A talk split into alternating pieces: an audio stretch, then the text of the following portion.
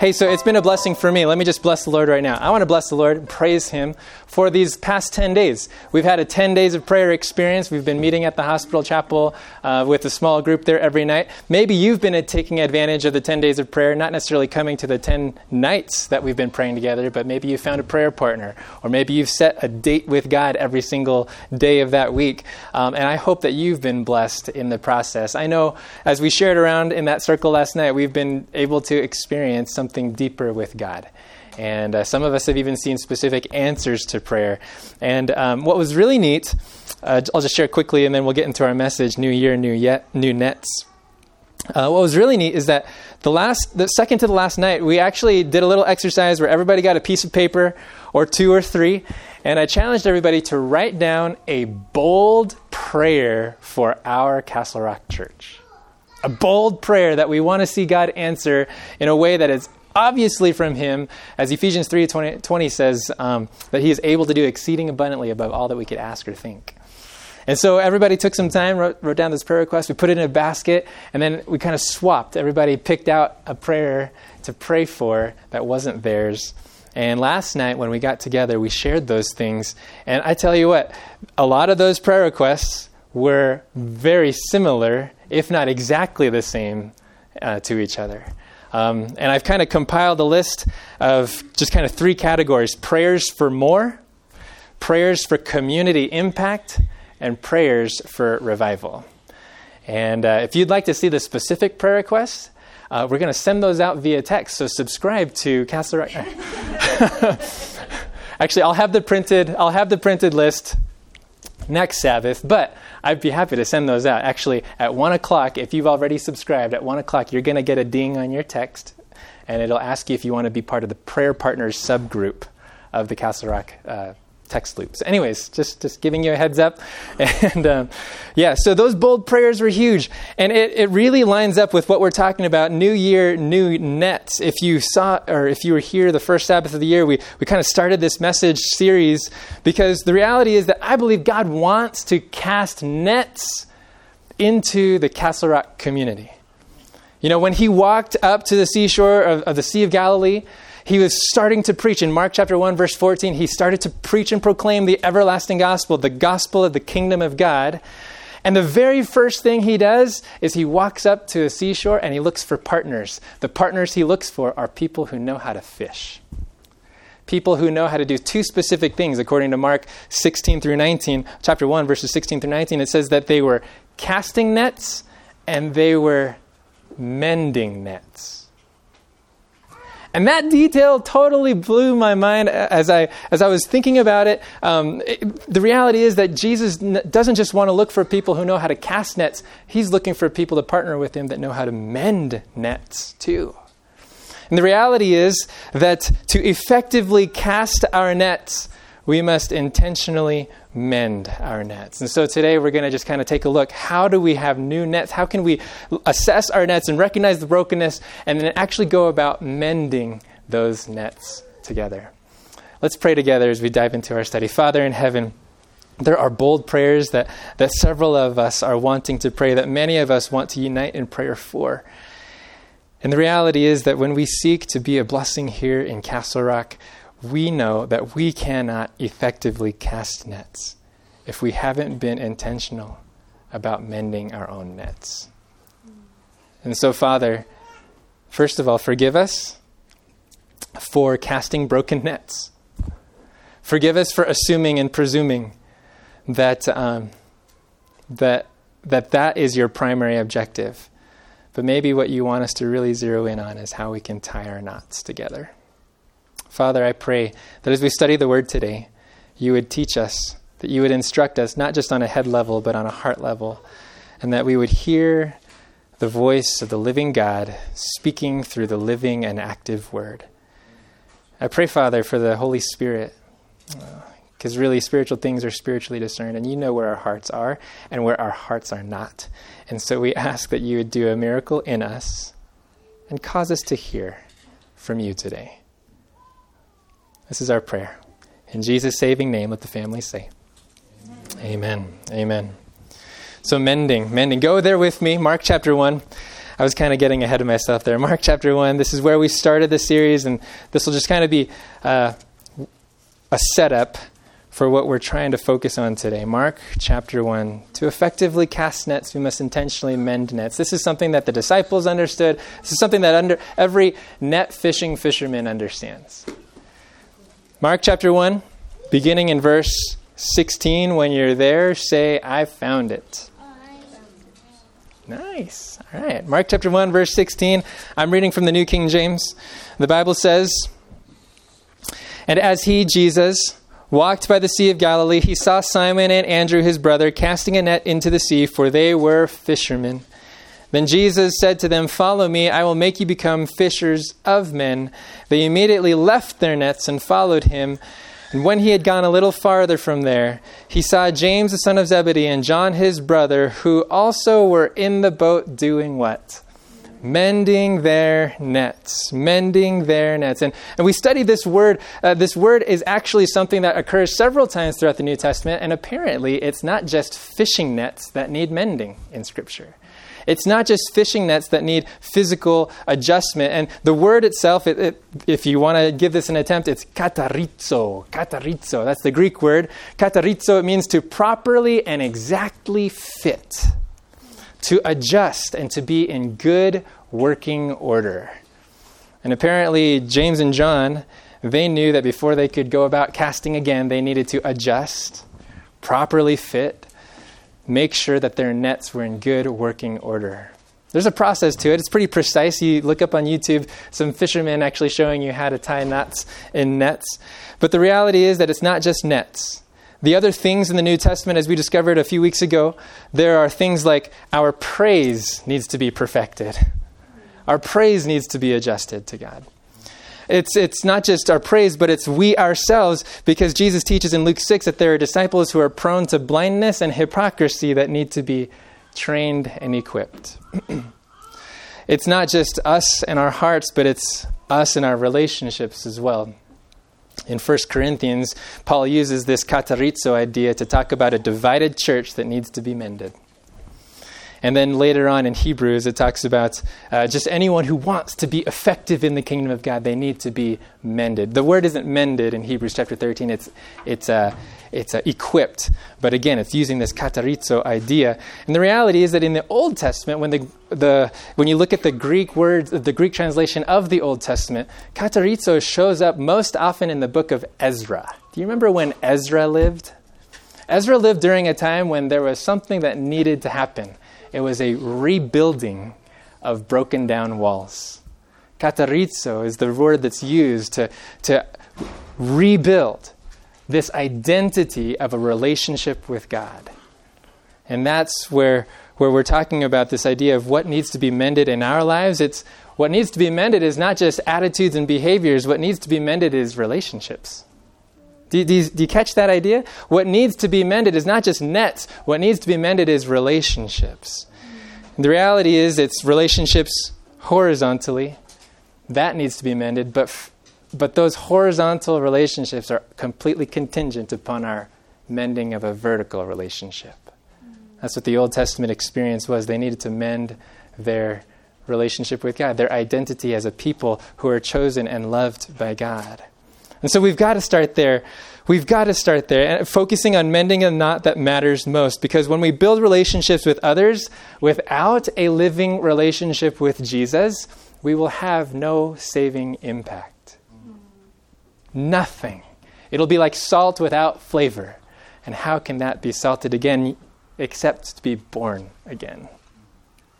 I think that's why Jesus, when he's kind of winding down his earthly ministry and he, he realizes he just has a last supper with them, and then from the Last Supper, he goes and he walks with uh, his 12. Actually, I guess it's 11 by that time. He walks with his 11 disciples, and he goes through this vineyard and he stops and he says, You know what? This is the kind of relationship you need. Just like a branch is abiding in the vine, staying vitally connected, can't bear fruit unless it's vitally connected. This is why Jesus was so intent on it, because in those final hours, he, he knew that apart from an abiding relationship with Him, no fruit would flourish, no divine purpose would be fulfilled in their lives. And so, the guiding question we want to consider over the next, uh, actually today and then uh, over the next few weeks, even into February, is what are the things that fray our connection with God? This, really, this is going to kind of cause us to reflect a little bit and take honest stock of where our connection is with God.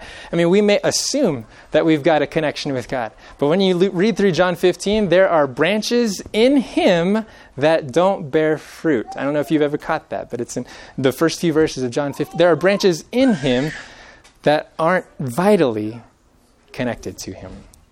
So we need to take, take stock and, and just ask ourselves well, what are the things that are eating away at our connection with God? We're going to answer that question in several different ways, but there's a, uh, another question because it, it follows that up. Once we identify the things that fray our connection, then we ask, well, then how do we actually amend our knots?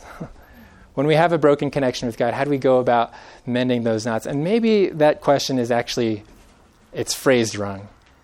Maybe it's how do we let God mend our knots? Right? Because ultimately we can't rebuild a bridge back to heaven. We, we can't restore our connection with Jesus, but He has done everything uh, in His power to give of Himself so that we can have a vital, living relationship with Jesus. so, over the next few weeks, that's what we're going to talk about. I'll just give you the short answer, and then we're going to spread out that answer over the next three or four weeks. What, what frays our connection with God? I'll tell you number one sin. right? I mean, that's kind of the, the blatant, the obvious answer it's sin. But then there are others that are a little less obvious, a little more subtle. And that would be inattention and difficulties. Ever thought about when, when you have a strained relationship with somebody else? The things that, that result in that? Usually it's, whoa, I totally messed up and I offended them. That's, that's, that would be kind of the parallel of sin to God. Um, sometimes I just haven't even called that person. I haven't even checked in with them. And because of that, there's a distancing, a slow fade, so to speak. That's the inattention dynamic. But then there's other times where life just gets, it gets rough and it causes us to question how valued or strong that relationship really is. Those are the difficulties part. And we'll, we'll kind of stretch out that, that experience or that study over the next several weeks. But today, what I want to zero in on is when it comes to our relationship with God and we experience sin in our lives, man, how, how does that separate us and how do we go about bridging the gap? Okay, so let's start now. we are going from Mark. Let's get back now to our Bibles. Let's go to Isaiah chapter 59. Isaiah chapter 59, and this is going to kind of help us get an idea of how sin actually does eat away at our relationship. Isaiah 59 and verse 2. I want to be able to get to some other verses, and so we'll. Uh, yeah, we'll make this work. Here we go. Isaiah 59. So, Isaiah, it's a little bit more than halfway through your Bible. If you're in the Psalms, go to the right. Isaiah chapter 59. If you're there, go ahead and say, I'm there. All right. Isaiah 59, verse 2. Actually, I'll start in verse 1. Isaiah 59, the Bible reads Behold, the Lord's hand is not shortened that it cannot save, nor his ear heavy that it cannot hear. In other words, if you're feeling a disconnect from God, it's not because God can't reach you. If you're feeling a disconnect from God, it's not because God's ears are need, a good cleaning. No. In verse 2, here's the reason. But your iniquities have separated you from your God, and your sins have hidden his face from you so that he will not hear. Now, in the grand context of Isaiah, Isaiah is talking to a people, a collective group, who have habitually, over generations, rejected God's way. Okay, so there's a specific application to Isaiah's audience right there. But individually, I think we can, exp- we can resonate with this experience where, where our iniquities and our sins, you notice there's two different words there in verse 2. Your iniquities have separated you, your sins have hidden his face from you. The, the Old Testament scriptures have a few different words sins, iniquities, transgressions. And that one's not here in Isaiah 59, but you get this idea that sins are, are missing the mark. They're the mistakes, the, the shortcomings. Iniquities are, are a reference to the the inward dynamics, the, the inward perversity, the distortion of our own hearts that causes these outward mistakes. And then transgressions, those are the kind of the thumbing your nose at God. Like, I know exactly what I'm doing and I'm going to do it. It's, it's raising your fist at God. That's the transgression. But here we're talking about those inward realities, those outward manifestations of that inward perversity. The range of meaning is there, whether it's hidden sin or, or, or, subtle sin, or it's blatant and outright sin. Maybe it's missing the mark, or it's straight out rebellion. Maybe it's inward perversity, or maybe it's outward behavior. Whatever the nature of the sin we're dealing with, the result is the same. And the result, Isaiah 59, verse 2 says, Your iniquities have separated you. That's the result. The knots have been broken. That's the result. And in fact, the, the word here for separated, it's the same word that's used throughout Genesis 1, where God is in his creative activity and he separates light from dark, right? He separates day from night. He separates waters above from waters below. He separates all these things, and, and it's, it's as if uh, he's doing things in a way that's completely distinct, completely separate. In the temple services throughout the Old Testament scriptures, this word for separate is talked about the distinction from the holy place and the most holy place. It's separated by a veil. You remember that? And also, it's used to define the, the difference of the sacrifices or the difference of the animals, that these are clean animals distinct from unclean animals. In other words, when Isaiah is using this idea of our sins and iniquities separating us, he's telling us that we're not just distanced from God, like he's up there and I'm down here, but that we are of completely different nature from God. Did you, did you get that? It's not just that uh, we're in def- different places. I'm, or he's in the garden, I'm out of the garden. That's not just what sin does. Sin declassifies us as no longer being partakers of the divine nature. Remember, he created us in his image. That was who we are. And yet, sin does something to our relationship where it c- completely separates us.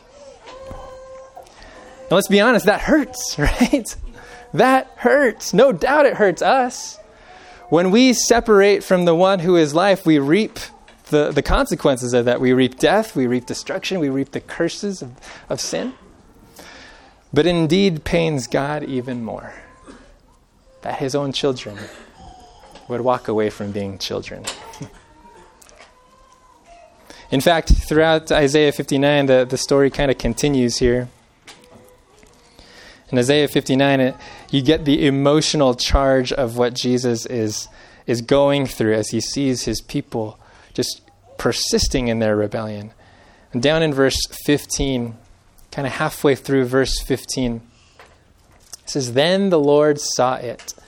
All leading up to this, you know, he's kind of been rehearsing the results of their inward separation from God. And then halfway through verse 15, it says, Then the Lord saw it and it displeased him. Like it, it, turned his stomach. He was so upset about this. Not not as if he's like out to get somebody, but he's just like he can't handle he can't sit and tolerate this. And the rest of the verse is that there was no justice. He saw that there was no man and wondered that there was no intercessor.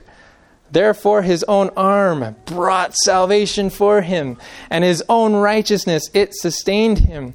Uh, th- Jesus is becoming this warrior that's about to execute salvation, not execute judgment. He's just saying, No, I've got to do this. I've got to save him. Nobody else is going to save him. I'm going to do this.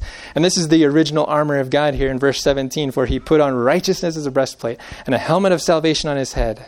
This is the Lord who seeks to save the lost. So praise the Lord that uh, even though Isaiah 59 tells us the straight out truth, hey, sin separates us, it, it tears our knots from God. Praise the Lord that God doesn't let that be the end of the story, right? We know the steps that He has taken. I mean, Isaiah 59 is kind of giving us a preview. Isaiah 53 tells us explicitly how he does it, right? He was wounded for our transgressions, he was bruised for our iniquities. The chastisement of our peace, our wholeness, was upon him. He became the Lamb of God to take away the sins of the world. He was the high priest now who, who ever lives to make intercession for us. and is therefore able to save us to the uttermost, all those who come to God through him. That's the beauty of what he has done to mend our knot with him. And the question today is what are the steps that we take? We know that the steps that he has taken.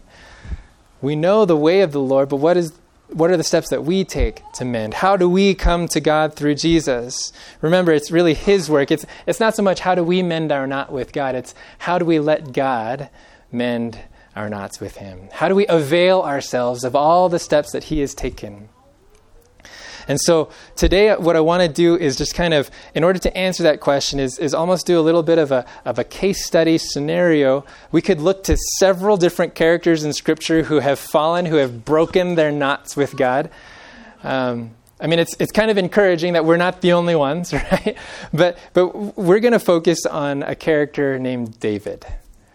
Maybe you remember him, a shepherd boy who became king, who ruled in such a way that, that really God's people grew and flourished. Even before he was a successful king, God identified him as a man after my own heart. And yet, even that kind of man experienced broken knots with God. The beauty of David's story is that David's story didn't end with an unmended knot, it ended with a restored relationship. Yeah? I mean, we could look at other uh, examples. We could look at Jacob. We could look at Moses. We could look at Peter. But David's experience is unique, both in its extremity, like it's pretty extreme scenario. So if God could do that for him, then He can surely do it. You know that kind of a thing. Um, but it's also unique in terms of its clarity because we really do get good eyes on His experience, and so that's what we're going to do. You know the story. Maybe you don't. It's recorded in the Old Testament scriptures. We don't need to go in detail about that. But here's what I will share. David was entrusted with spiritual leadership. David was entrusted to lead God's people. And, and because of his own hangups, because of his own decision, he committed both adultery and murder in a matter of a few days. He, he was using deceit to, uh, to cover up his steps. And yet, God did not abandon him. God sent him a word from the Lord. And when that word from the Lord came to him, he didn't run from it, he didn't reject it, he didn't deny it. He became real with it. And so, what I want to do is, he's written some songs out of that experience. And I want to look at those songs because that, that gives us a sneak peek. And so we're going to try something a little bit different here today. We're going to go to Psalm 32 and also Psalm 51. But let's first go to Psalm 32. And uh, what I want to do is you can if you are i don't know some of us are collaborative learners some of us are, are better to, uh, we, we hate study groups and things like that so we'd rather study do, do our homework on our own so to speak but it, i'm going to give you three or four minutes to read Psalm 32, verses 1 through 5. You can sit by yourself and read this, or you can turn to somebody to your right or to your left and read this, okay? Read those first five verses of Psalm 32 and ask yourself, what are the mending steps? If any, what are the mending steps that David talks about here in Psalm 32, okay? So if you got three minutes, ready, steady, go. All right. Okay. What step are you thinking about? Or steps? Confess your sin. Okay, yeah, confess. Did, any, did anybody else see that? Confessing, confessing. Okay. Anybody want to add to that or um, just reiterate? Yes. confessing, have to acknowledge. Ah. Okay, okay. So acknowledge uh, being being able to come to grips with it personally, and then there's a vocalization of it in confession. Okay, yeah, that's good. That's good. I think it starts with an understanding that the first verse is that there is forgiveness. Whoa. There is forgiveness. Yeah. Otherwise it'd be an effort if you could. Uh huh. Uh huh. Kind of shot in the dark kind of thing. And well, let's see. Yeah. I see that you got to give up all your excuses, Mm. all your ways of dealing with sin that are so counterproductive. Okay. Can can everybody hear on that side? Yeah. Okay. Was there? Sorry, I didn't mean to cut you off. Is there anything else? Yeah. Yeah. So an uh, an acknowledgement not just of your sin, but prior to that, an acknowledgement that there's forgiveness for it. Yeah. Okay. And then not, what, what was it? Stop making excuses, I think, is what I heard there. Okay. as to why you won't repent. Right, right, right, right. Okay, okay. What else? The conviction of the Holy Spirit. The conviction of the Holy Spirit. Okay. God's hand was heavy upon him. Ah, I saw the same That's one cool. there with respect of like the arm of God, His hand is over him hmm. as compassionate, hand wow. reaching out to him, but he feels it as a guilty hand heavy Because of his own heart. because of his Yeah. Oh, this is cool. Did you guys hear that? Oh, this is fun. I'm like, yeah, this, this is where I get to learn too. Was there something else you wanted to say, Bernice? This was it. That was it. God's hand. God, yeah, Richard. Don't hide your iniquity. Mm. Reminds you of Adam and Eve. Okay. Okay. Yes. Yeah. When they like actually ran from God and hid themselves and covered their own shame, right, with things of their own making. Yeah, that's true. That's true. Okay, this is great. Um, was there? Yeah. Go ahead, Walter. Appreciation. Appreciation. Last verse talks about having joy. Oh, down in verse 11. Nice. Be glad in the Lord. Actually appreciating and not just feeling like you're entitled to this. But yeah, okay. Good. There was another hand I saw on this side. Um, just piggybacking on what other people have said, kind of the role of guilt Mhm. and the good work that guilt can do. Okay. Because he needed to own it. Right. He needed to own it. And these days it's very popular to say, I have no regrets. I, Hmm. I don't regret anything that I ever did in my life. It all brought me here and made me who I am. Sure. But this shows that there was a real place and peace for him to own it and say that was wrong and I need to make it right. Yeah, yeah. So owning it, not not dwelling upon the past as if you've got to stay there, but actually taking responsibility, and then that allows you to deal with it with God. Hmm. This is great. Praise the Lord. Yeah. Um, okay, so your list was a lot longer than mine. This is great. so let, let me just share, kind of as I was processing it, um, and maybe maybe there's some overlap. Maybe, maybe there are things that that are uh, you know really intertwined here. Um, and I'm glad we're getting a recording of this because I want to write this stuff down later too. So, in verses 1 and 2, yeah, I see this too as a step. Blessed is he whose transgression is forgiven, whose sin is covered. Blessed is the man to whom the Lord does not impute iniquity, in whose spirit there is no deceit. In other words, David acknowledges this fact. He is assured that God's mercy forgives and covers transgression. Even before it's asked for, even before it's recognized the need for. Remember, Romans 5 8 says that uh, God demonstrates his love for us in this that while we were still sinners, Christ died for us. Somehow, David was able to look to God with that kind of eye. Do you remember David's favorite place to hang out, by the way? David's favorite place to hang out. The one thing he wanted in life, in Psalm 27, verse 4 One thing have I desired of the Lord, that will I seek, that I may dwell in the house of the Lord to behold the beauty of the Lord and to inquire in his temple. David understood something about God because God's way is made clear in the sanctuary. All the steps that God takes to mend are mapped out in the sanctuary, and that first step is he becomes a lamb to take away our sins. David understands. He looks to God, he looks to his mercy, he looks to him as one who knows how to forgive. Verses 3 and 4. Um, we know that this didn't help his mending. It didn't help him to keep silent about it, right? It didn't help for him to pretend as if it wasn't there. You know, oftentimes the strength of sin's hold in our lives is in its secrecy. Have you noticed that? The strength of sin is sometimes broken by simply getting it out of, of the secret, out of, out of the closet, so to speak. And then finally in verse 5, I acknowledged my sin. So there's this acknowledgement, awareness coming to grips. Boy, and you know what? Verse 5 has all three words for sin sin, iniquity, transgression. I don't know if you noticed that. I acknowledged my sin to you, and my iniquity I have not hidden. I said, I will confess my transgressions to the Lord, and you forgave the iniquity of my sin. David owned the full range, not just of his misdeeds and actions, but of the heart that preceded it. Mm. Yeah. And let's go to Psalm 51. Psalm 51. Psalm 51, basically, it has um, all three of those dynamics, or all, all, I guess those two dynamics, being assured of God's mercy and acknowledging it, confessing it. But then he leans into something that's hinted at in Psalm 32, but, but maybe a little bit more specified. All right, so Psalm 51. Psalm 51, if you're there, say amen. All right, verse 1 Have mercy upon me, O God, according to what?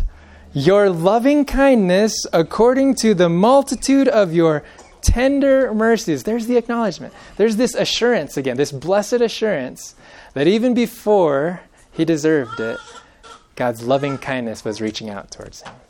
I'm so thankful that God loves us with an everlasting love. It lasts, it's not contingent upon anything we do or don't do. God's love is for us and toward us. So again, he's assured of God's mercy. But then in verse, uh, let's see here, down in verse 3, it says this For I acknowledge my transgressions, and my sin is always before me. Again, in verse 2, iniquity, verse 3, transgression and sin, and there's this experience of acknowledgement, this experience of owning the sin, being honest with God about it. But then I, you maybe notice I kind of bypassed verse 2. verse 2, there's, there's an additional step that's not so expressed in Psalm 32, but he, he makes it very clear. This is a prayer, it's a big ask. So he's got the assurance of God's love, he's acknowledged his own sin, and now he's got a big ask for God. In verse 2, wash me thoroughly from my iniquity and cleanse me from my sin. Actually, there's three petitions. It starts at the end of verse 1 Blot out my transgressions, wash me thoroughly from my iniquity, and cleanse me from my sin. Again, the full range of sin, sin iniquity, transgression. He's asking for God to deal with all of it. But what, it, what stands out to me is that he is asking to be cleansed of all of it.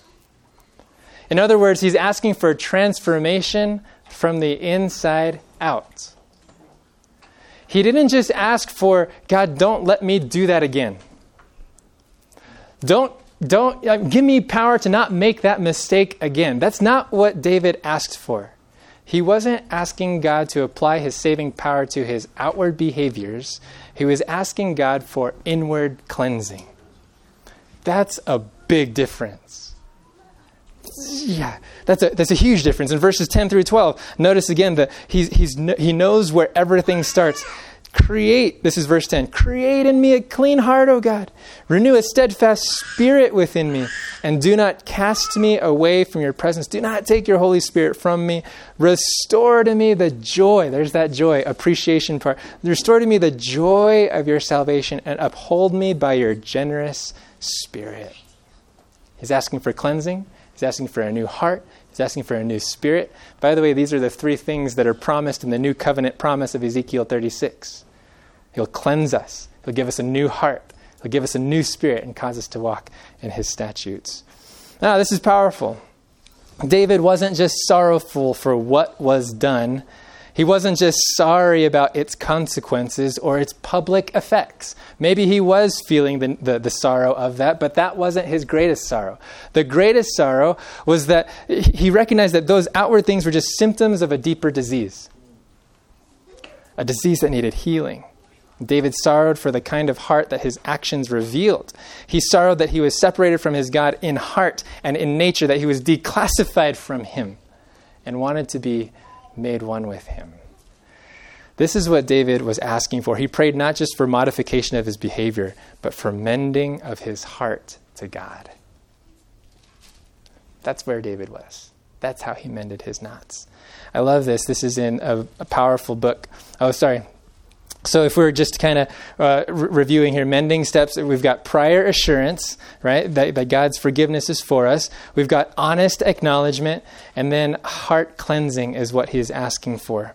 Prior assurance, honest acknowledgement, and heart cleansing. And I love this quote from a book called Steps to Christ. It says, David's repentance was sincere and deep. Okay, not just surface level stuff. When we're talking about mending knots with God, it's not just uh, holding sin in check. It's not just not doing the bad things. It's about God, my knot is broken from you. Take it from here. Start right here. So David's repentance was sincere and deep. David saw the enormity of his transgression, he saw the defilement of his soul. He loathed his sin. It was not for pardon only that he prayed, but for purity of heart. Yeah. So as you're taking stock of your relationship with God and how, how strong is that knot? and maybe you're being honest right now with, oh man, God's hand, it's been on me, but but I haven't really been appreciating that hand on my shoulder. And it's not so much because of the weight he's been putting on, but because of the weight of your own guilt. And David goes the next step of actually asking God not just to change his behavior, but to cleanse his heart. The reality is that this kind of sorrow for sin, this seeking after heart cleansing, that itself, repentance itself, is a gift from God. Repentance itself is a gift from God. It's not something that we come up with on our own. It's a gift from God. And so, again, these mending steps, just to review it, we're looking at a prior assurance. In other words, looking to God's love. And I would say, just as David did, I'm kind of putting some things together. David knew the way of the Lord in the sanctuary. He knew. I mean, his favorite place to hang out was in this. So he was looking at God's love as the Lamb of God who takes away the sins of the world. So be assured, have that prior assurance. Look to the Lamb of God. Because on the cross, the cross reveals to us a God who loves first before we ever love him back. The cross reveals to us, or awakens, maybe I should say, awakens a sense of the offensiveness of our sin to God, that it would require such a great sacrifice. So, this is prior assurance. The other step is having an honest acknowledgement, acknowledging what actually separates us from God. No longer pretending that everything's fine and it'll just go away if we just ignore it long enough. And then asking for heart cleansing. Not just seeking modification of behavior outwardly, but seeking for a transformation of heart and mind inwardly. And what's beautiful about this in Psalm 51, it actually shows us what the outcome of walking through these steps, allowing God to do these in our hearts. Uh, in verse 13, you're still in Psalm 51. Notice in verse 13, after he talks about having this joy of salvation, this joy of a renewed relationship, notice the result in verse 13. It says, Then I will teach transgressors your ways, and sinners shall be converted to you. Wow! You talk about wanting to cast nets. Prior to this, David had no right to try to tell a sinner how to get right with God. David had no right to explain the gospel and the way of God and the salvation because he wasn't walking with God in that way. It was only because he had allowed God to mend his knot that he could teach transgressors, that he could uh, lead sinners to an experience of conversion. You see, our capacity to lead others is directly related to our capacity to have a mended knot with Jesus. Our ability to lead others to heart conversion is only as strong as our own experience of conversion. And only when we intentionally mend our net can we effectively cast our net to others. I mean, I'm kind of jumping stories here, but recently I've been reading through the Gospel of, of Luke in my personal devotions, and uh, just, man, reflecting on Peter's experience. In Luke 22, Jesus says, ah, Peter, Satan has asked for you to sift you out like wheat, but I have prayed for you. I have prayed for you. And when you're converted, go and strengthen your brethren. When you're converted, Go and strengthen your. When you have amended knot with me, then you can teach transgressors about salvation and lead them to conversion. So, question today as we wind down What is the condition of our knot with God? What is the condition of your knot, my knot with God? Has sin been part of fraying the strength of my connection with Him? If it has, I would appeal to you just as Paul did in 2 Corinthians 5:20. Be reconciled to God. Be reconciled to God. In, in 2 Corinthians chapter 6, just a few verses later, today is the salvation today is the day of salvation. Now is the time. Why, why wait? God has taken every step possible. Just let him. Just let him mend your knots. If sin has been part of fraying your connection with God, especially here at the, the onset of a new year, I would just encourage you to walk the road with David. Have prior assurance that even before you've asked for it, God has given it. Have honest acknowledgement that there's no, no playing games with God. And ask not just for outward change, but for heart cleansing. Is that your desire today? Yeah. As we enter this new year, I mean, I guess we're already full, fully into it. Let's seek Him today. Let's allow Him to mend our knots. Let's pray together. Father in heaven, we're asking for the experience of conversion today. And we know that's not something that we can just drum up on our own. It's not something that we can just flex more of our spiritual muscles to work out in our lives. No, this is something that you do in us to will and to do of your good pleasure. And so, Father, thank you for knowing us, knowing everything about us, and yet loving us anyway. I want to confess our belief that Jesus on Calvary reveals to us a God who loves us first. And today we just give you permission to lead us to heart cleansing. Give us honesty, and then give us that deep transformation that only you know we need. We pray for these things in the powerful and saving name of Jesus. Let the family sing. Amen.